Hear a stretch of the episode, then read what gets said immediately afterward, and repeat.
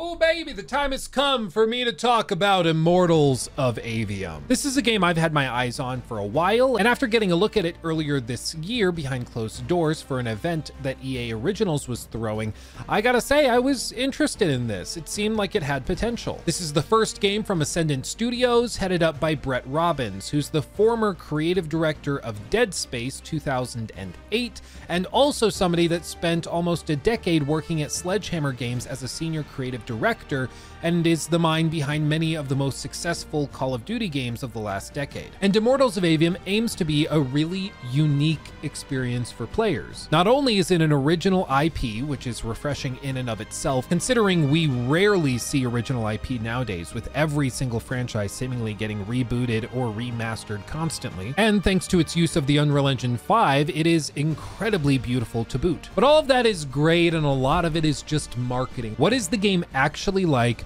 when you play it? Well, I've had the game for about a week. Shout out to EA Originals for sending the review code so early. That's awesome. And after finishing it and playing a bunch of the side content, I have some strong thoughts about Immortals of Aveum. You see, I find the game wildly impressive for a few reasons and also problematic for others. This really is a mixed bag. Some parts of it are really, really great, and then other parts of it just fall flat by the end of the game's 12 or so hour runtime in the main story, 15 to 18 hours if you're playing a completionist run, and then there are some writing decisions that are so baffling it leaves me confused as to how anybody thought this was a good idea. To put it all simply, I find the game graphically impressive. I think initially it's really exciting and different, but by the end of the game's runtime, it starts to feel pretty stale. I think the world they've built here has a lot of potential to be shown in more detail. However, I do think that a tone adjustment really needs to be made because all over the place there are direct conflicts between tones of characters that make the whole game feel like it's not taking itself seriously. And while I've enjoyed my time with Immortals of Aveum, the $60 price tag is still steep for a 12 hour or so main story campaign, which to be honest, you may not even be able to run because this game is damn heavy. I tested this on two different gaming PCs and they both struggled to achieve what I would consider to be expected frame rates. Even my supercomputer here struggled to achieve over 70 frames a second consistently, sometimes even dipping down further into the 50s. And when I tested this on a 3070, it also struggled to maintain above 60 frames when rendering at lower settings than that. All told, this game is just really graphically intensive, so you should definitely do your homework as to whether your hardware can handle it. It looks beautiful. The Unreal Engine 5 is a tremendous piece of tech, but it requires some tremendous hardware to use it, as you would expect. Now, the core gameplay is tied up in, as you would expect, shooting. Pew, pew, pew. Your abilities are tied up in three types of magic, each color coded. There's blue, green, and red magic. The player character happens to be capable of employing all three of these at the same time, while most characters in this universe can only use one. Blue magic basically takes the form of your semi-automatic rifle or pistol, and as the game goes on, you will be able to level it up using currency you receive from exploration and completing main story quests, and eventually it will take the form of a very high potency single shot or semi-automatic weapon that's used for targeting weak points or going after headshots. Red magic takes the form of a basic shotgun, and it's primarily meant for close range attacks, and it packs one hell of a punch, though this is achieved by sacrificing a total capacity, meaning meaning that you have to recharge or effectively reload before firing again. And green magic takes the form of an automatic weapon that sacrifices individual hit damage for a steady stream of damage, which is useful for thinning out crowds or for quickly landing shots on enemies that you would otherwise struggle to land weak point shots on. Each of these can be upgraded as the game goes on, as I mentioned before, by spending the currency you'll discover while exploring and using color-coded essences that you also discover while exploring. You can also swap out these sigils for different different ones, which is just what they call this bracelet gauntlet thing that you're wearing. These are effectively different weapons as you swap them out. So one sigil might allow you to fire three shots with your blue magic before needing to reset it or reload it, and others may allow you to fire more, though at the cost of individual hit damage. At this point, you might be thinking that this sounds pretty elaborate, and while I think it could have been, it doesn't really go anywhere after this. At the end of the day, blue magic weapons are still basically just semi-automatic pistols or rifles. Red magic sigils are just shotguns and green are automatic rifles. The difference is that you fire a little magic ball instead of an individual bullet. Then you reload by waving your fingers around instead of replacing mags. I understand this was developed as a magic FPS, and so it's different from the standard games in this genre, but it doesn't really feel all that different from a typical first person shooter. Other than that, you only effectively get three weapons. Because while you can still swap out sigils to achieve different effects, they are all still remarkably similar to each other, meaning that you will rarely feel as though you are making a noticeable difference from upgrade to upgrade. The closest I got to feeling a noticeable difference was when I swapped out my blue sigil for one that had a very low rate of fire and very low capacity, but had very high damage output. This effectively turned it into a sniper rifle, which I thought was pretty cool. But as far as I could tell, it didn't change change how the actual visual representation of the shot appeared, it just slowed it down and increased the damage. I don't really know what I was expecting other than something other than this. I would just expect that a spell that does significantly more damage would have more of a bombastic effect or something, but when you're actually playing the game, all of the blue sigils basically feel the same to shoot besides the fire rate as do all of the red and green sigils as well. And again, this is a problem because other than a quick melee slap, these are the only three weapons that you will have through the entire game. While you can customize them and swap them out, upgrade them so they do a little bit more damage here and there, or maybe have faster reload speeds, it doesn't change the fact that throughout the entire game, it feels like you're running with basically three weapons for the entire game. Now they're able to shake this up by throwing many different combat encounters at you, by introducing a whip that you can use to pull enemies close to you or swing around arenas, a little green blob that you can throw at enemies to slow them down, allowing you to pivot and reach weak points easily, and even a magical shield that blocks incoming damage that can be upgraded to provide a concussive blast when it finally breaks, giving you a chance to pivot and reposition again. And all of this is great, but once you get your feet under you, you will be reminded that this is still, just at the end of the day, basically a first person shooter with three weapons and that's it. You can tweak them a little bit, but not enough to make them really feel as though anything significant is changing. Now, to be fair, I wouldn't call this a deal breaker though. The campaign is not very long, so it's not like you'll be forced to deal with these same weapons for 100 hours or something. And frankly, I think a few weapons can be tolerated so long as the encounters themselves are well implemented and varied. Look at a game like God of War Ragnarok. That's a game that basically features three weapons, or I guess four if you count Kratos' fists as a weapon, which let's be honest, you definitely should. And I happily played that game for dozens upon dozens of hours because the encounters in which you used your weapons were so well done. So all of this could be excused if the encounters in Immortals of Aveum were varied and really, really interesting. Are they? What do you think? It's kind of a mixed bag. During most of the game, you'll be running from one location to another. Without a doubt and without exception, from point A to point B, you will be running through waves upon waves of enemies.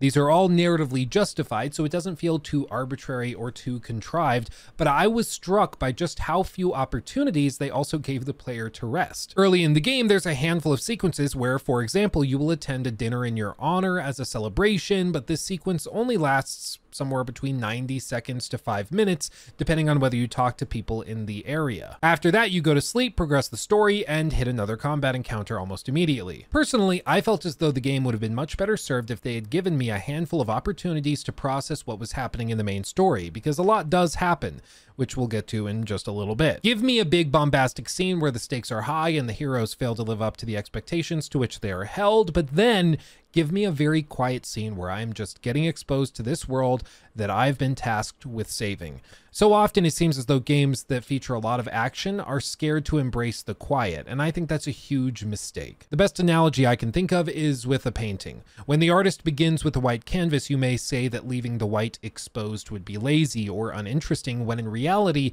that's the only way you can have true contrast and allow the image to pop. That is, to let the white canvas shine through instead of trying to cover the entire thing with paint. But with all of that being said, enemy variety is very poor, which is why it's all the more frustrating that there's this constant flood of encounters. If there were more breaks, maybe I would have forgotten that I just fought this same exact mini boss like 20 minutes before, but because it's just constant, I'm always reminded that there's only really maybe 10 enemy types for you to fight through throughout the entire game. They try to introduce one or two different different types in each new overarching area, but for the most part, they all fight and feel the same, so it effectively doesn't matter. The ranged attackers all fight the same way, as do the ones that rush you in close combat, as do the brutes, etc. It doesn't really matter if they're wearing humanoid armor or have been reskinned to look like something else, the way you deal with them is the same, so it doesn't feel like a different enemy, even if it is technically altered. One interesting way they start experimenting with these archetypes later in the game is that they will begin to give characters shields that are color coded for one of the three magic types. So, if you come across a brute that is shielded with red magic, you have to swap to that red sigil, or in other words, your shotgun effectively, to break it before you can actually deal damage to him. And this is very similar to how the shield system worked in Hogwarts Legacy earlier this year, and I also liked it a lot there. In a 1v1 encounter, it's perhaps not that interesting, but when you're fighting 5 or 10 enemies all at once, quickly swapping between magic types to break the various shields that you see is exhilarating and challenging. It worked in Hogwarts Legacy, and I think it works here too. It's just really unfortunate that it takes around 4 to 5 hours before you start to see it employed in full force in Immortals of Aveum, which is a particularly egregious offense when you realize that this game only has 12 or so hours of main story content. Unfortunately, I think a lot of people are going to get burnt out on the weapon archetypes before they reach that point when combat really gets interesting. Boss encounters are also a mixed bag. Many of them are quite interesting and challenging the first time you encounter them, and others are laughably easy. It's pretty inconsistent as far as I can tell. For example, every time I fought one of these humanoid magic users, I was blown away at just how easy they were, since they were basically just an AI version of the player character, but instead of using all three magic types, they could only use one, which made them a very stilted fight, where if they were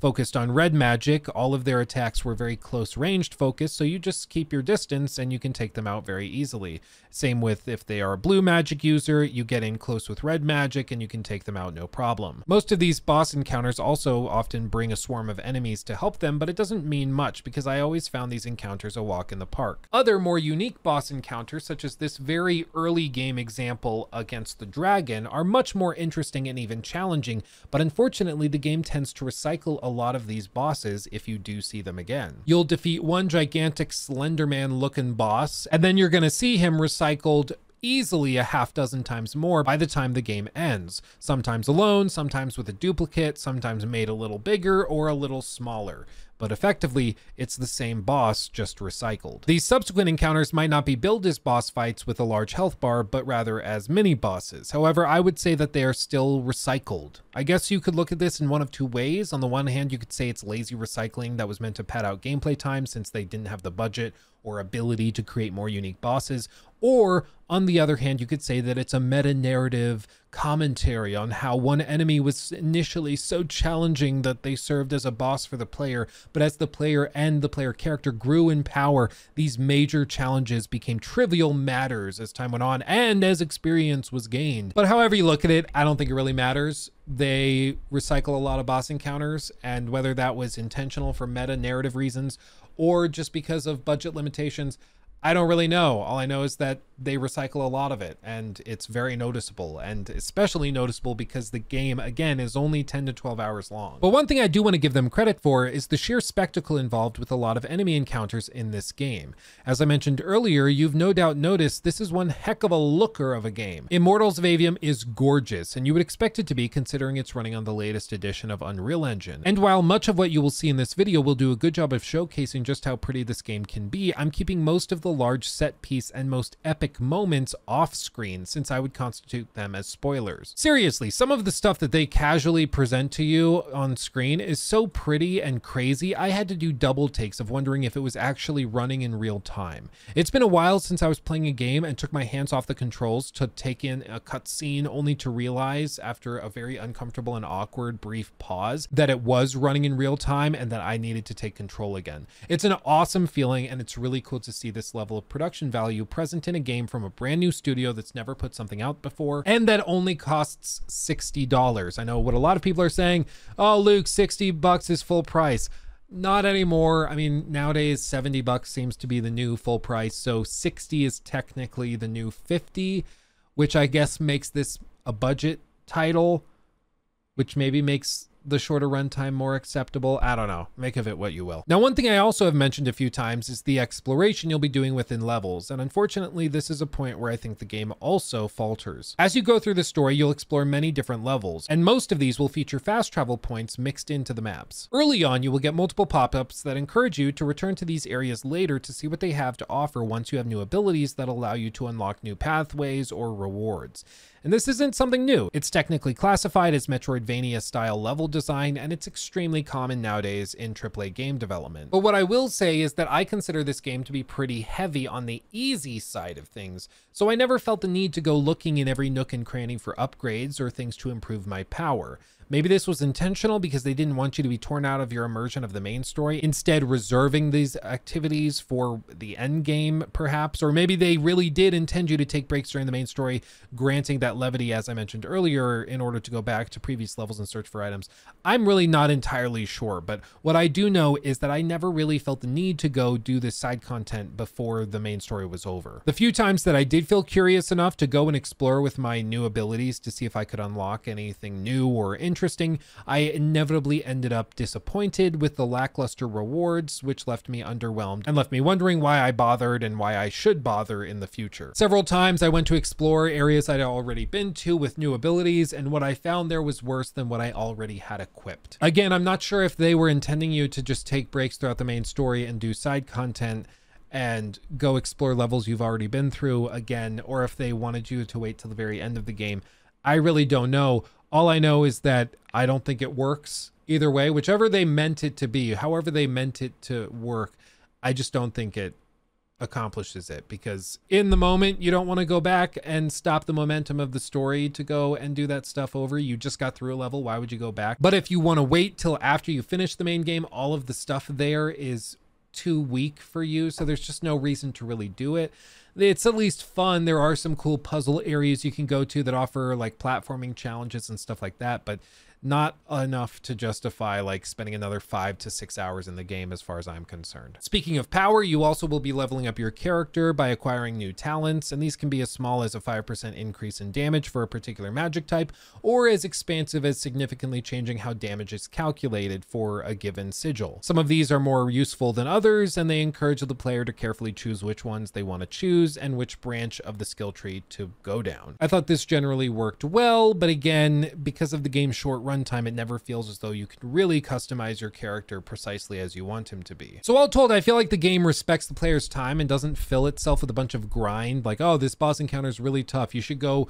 do side content until you've leveled up to the point where you can handle them. They never do that, but then they still have this side content, which seems like that should justify the shorter runtime, but the side content isn't useful or interesting so you're just kind of left in this spot where you just don't bother with it. It's just unfortunate. What's also unfortunate are the narrative issues as well. My biggest frustrations with Immortals of Aveum are tied up in the two most obscure and vague elements of a game's narrative. So allow me to be clear that this is subjective. Just because I found these things to be lacking does not mean that everybody else will feel the same way. For an example, I don't personally mind that Oppenheimer's a three hour long movie. I'm down to watch it and enjoy it, but my wife would rather go to the dentist and get a root canal than sit through a three hour long movie that's very slow and potentially even dry. Nobody's right or wrong, it's just different preferences and tastes. So keep that in mind as I go through these. I'm going to show you a couple of examples that are not spoilers or anything, so they shouldn't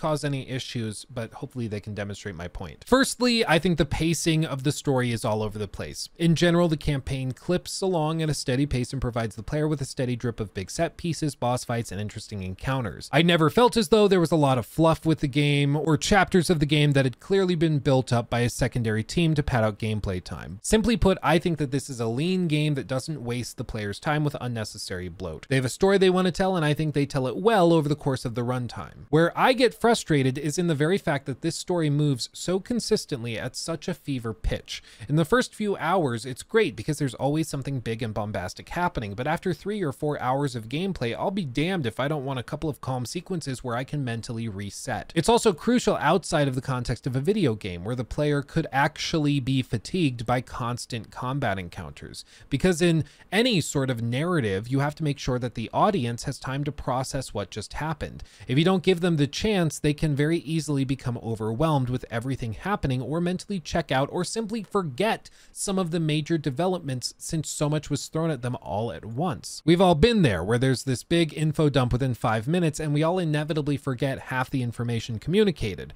It's no different in storytelling. I think this game would have been much better served granting the players a handful of slower sequences where you're doing menial tasks or simply exploring this interesting world that they've created. We don't have to have a combat encounter every five minutes to keep the players engaged. Just have some faith in the world that you've created and let it do the work for you. Maybe this is simply an artifact of the reality that this is the first game from this studio and it's also a new IP, but either way, I look forward to seeing what this team is able to do once they've settled into this world a little bit more, assuming we get a sequel or something like that. However, so far I've been going through a lot of minutia, smaller things and tidbits, not a whole lot hyper negative or anything, just things that don't work super well or that I would tweak or change or adjust. But now I get to go into my biggest problem with Immortals of Aveum, and that is the tone. At times, this game feels as though they're trying to tell a pretty intense story through the eyes of a scared and wounded individual in the form of Jack. These characters are fighting in something known as the Ever War, which as you can imagine is pretty intense. Literally countless people have died, Millions and millions, cities, nations, and even civilizations have suffered under the weight of the misery this conflict has brought upon everyone.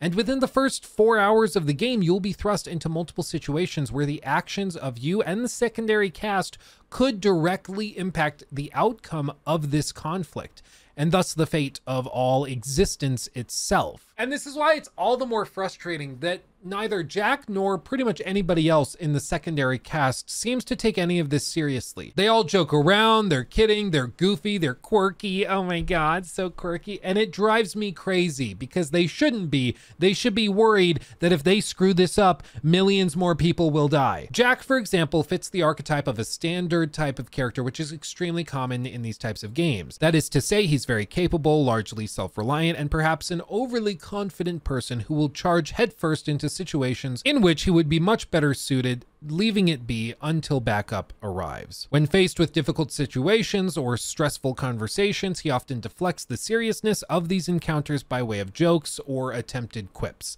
I say attempted because I feel like there were many, many times over the course of Immortals of Aveum where the writers were trying desperately to make me laugh with various things Jack would say or the secondary cast would say, but I don't think there was a single occasion when they succeeded in this. Often, instead, I was just left confused as to why this character wasn't taking this dire situation as seriously as I was. Some of the main cast will rebuke him for this cavalier attitude early on, which certainly helps. It makes me feel like I'm not going crazy, but it does little to make him feel more likable. In the opening hours, which I would stress are the most important as far as establishing a relationship with the player, I think he often comes off as the annoying high schooler who doesn't take anything seriously because he's just too cool for that. There are other narrative explanations as to why he behaves this way, and as the story goes on, he seems to mature a lot, but it doesn't change the fact that for the first handful of hours, you're going to be embodying a character that doesn't take these situations or encounters anywhere near as seriously as you would expect or as you would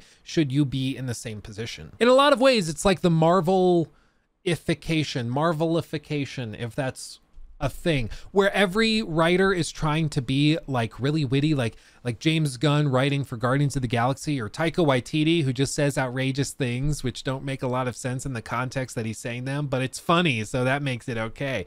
It's really really annoying. Like I get that sometimes Andrew Garfield being Spider-Man and just being cavalier and silly while he ruins people's lives might be entertaining in that context, in that franchise, because he's a very talented actor who can pull that off. But very, very few people can pull that off. And even then, a lot of people like me found him and his version of Spider-Man really detestable because of his cavalier attitude with everything. And in this case, they're constantly trying to make the player laugh with weird random jokes thrown out at very inappropriate times. And it just does not sit properly with the player because again this is a very serious situation and all of them are still just joking around and being silly with it. It's bizarre. But that being said, at times he's in good company because one of the supporting cast members, Devin, is much more egregious an offender here. Around four hours into the game, you'll be tasked with going on a mission with him, and it's your first chance to really get to know the guy. Prior to this, he just seems like a lighthearted individual, but certainly far from insufferable. He just seems to know his stuff and is pretty confident in that. But unfortunately, he seems to take this as a challenge, and in the span of about 15 minutes, he will convince you that he's one of the most annoying characters to grace a video game narrative since, well, uh, just a few months ago. You have so much potential. I, can do so much more with my life. I, am a smart girl with a bright future. What the fuck are you talking about? Similar to Jack, his lighthearted attitude is often rebuked, but in his case, it's all the more confusing since he has been in his position as an immortal, or a very powerful soldier effectively, for a few years, according to dialogue with him you have in the first act. He has been in a leadership role within this fight known as the Ever War for years, and he talks about the goings on of the army's day to day life and even tactical decisions for upcoming battles as if he's negotiating with his friends which frozen yogurt shop they should go to on a Tuesday night after getting out of a Zumba class they attended, though they only stayed for half of it because they were starting to work up a sweat and that was just too uncomfortable. If you think I'm exaggerating with all of this, I get it. I'm just going to play this clip where uh, Devon is in an argument with another character who isn't happy to see him because of the organization he represents. This is in no way like spoilery. It's just a sequence that plays out. And I think they were trying to be funny here with both of the characters' dialogues. And instead, it just took me back to college when people that don't know what they're talking about try to sound really smart. I'll just let it play. I love neo anarchist Pablum as much as the next weak kneed revolutionary but I think we can both admit it loses its luster when it ultimately results in the destruction of your entire kingdom. That's not what happened, and you imperialist fuckos know it. Oh, did I say kingdom? I'm sorry.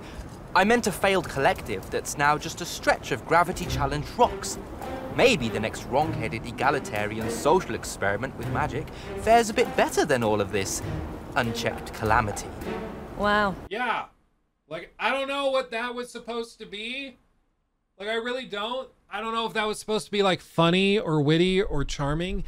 I'm not going to go into details, but like they want you to really like Devon. Okay? Like, no spoilers. They want you to really like Devon. They think that the player is going to really care about this guy. And this just made me hate him. like, again, if I have a friend that talks like that around me, I'm just going to be like, shut up, dude. Like, what are you talking about?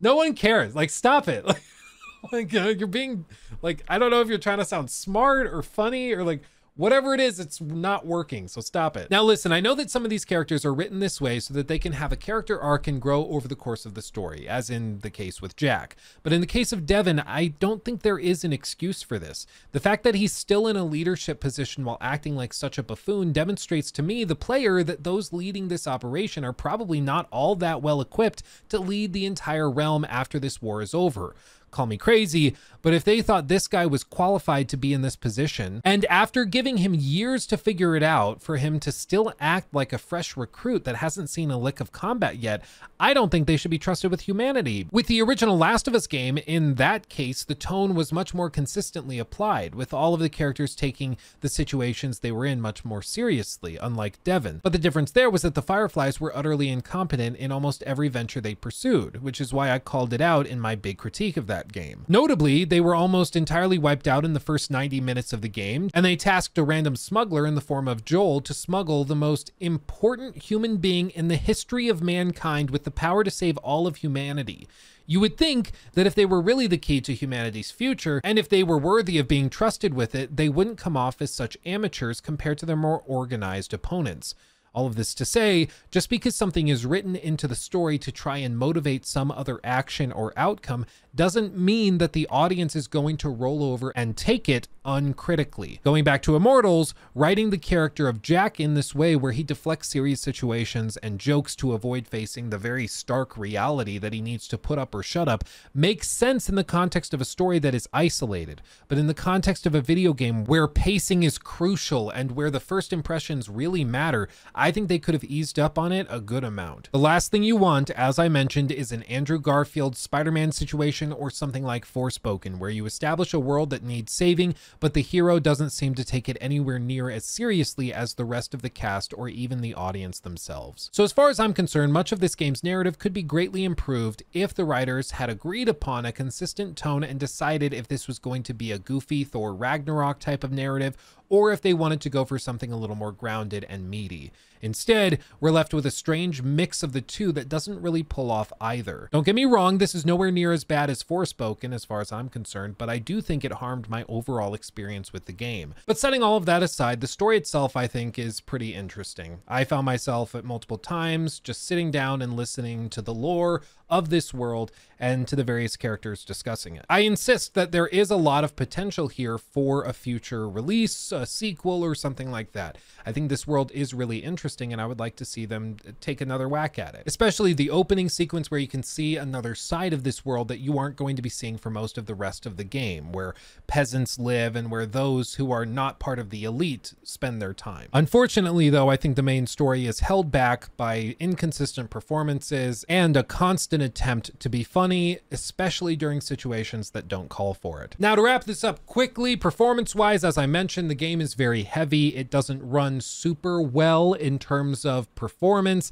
It's just a very intense game and you need some intense hardware to run it. It's certainly playable. It's not like the game was stuttering or anything for me or like it had any bugs or anything. In fact, I don't think I encountered a single bug in my playthrough. However, it is to say that this is a very intensive game and you should be prepared if you want to get it on PC and you should be braced for that. The music I found to be pretty remarkable. They did a very, very good job at this, and I even found myself humming the game's theme multiple times throughout the week that I was playing it, which in many ways is one of the best compliments you can give to a video game soundtrack, that it was memorable enough that you also wanted to keep it in your mind for days on end. And all told, I think Immortals of Aveum is like a good game. Like I would give it probably like a seven and a half to eight out of 10. I think it's uh, from like okay to good. I think it's in that range. I think it could definitely benefit from more consistent tone applied. I think a more inconsistent pace where they give you a chance to slow down and catch your breath effectively would also greatly benefit the game. And dear God, I think they could have cut a lot of the cringy lines where they're trying to have characters be funny when they just frankly aren't.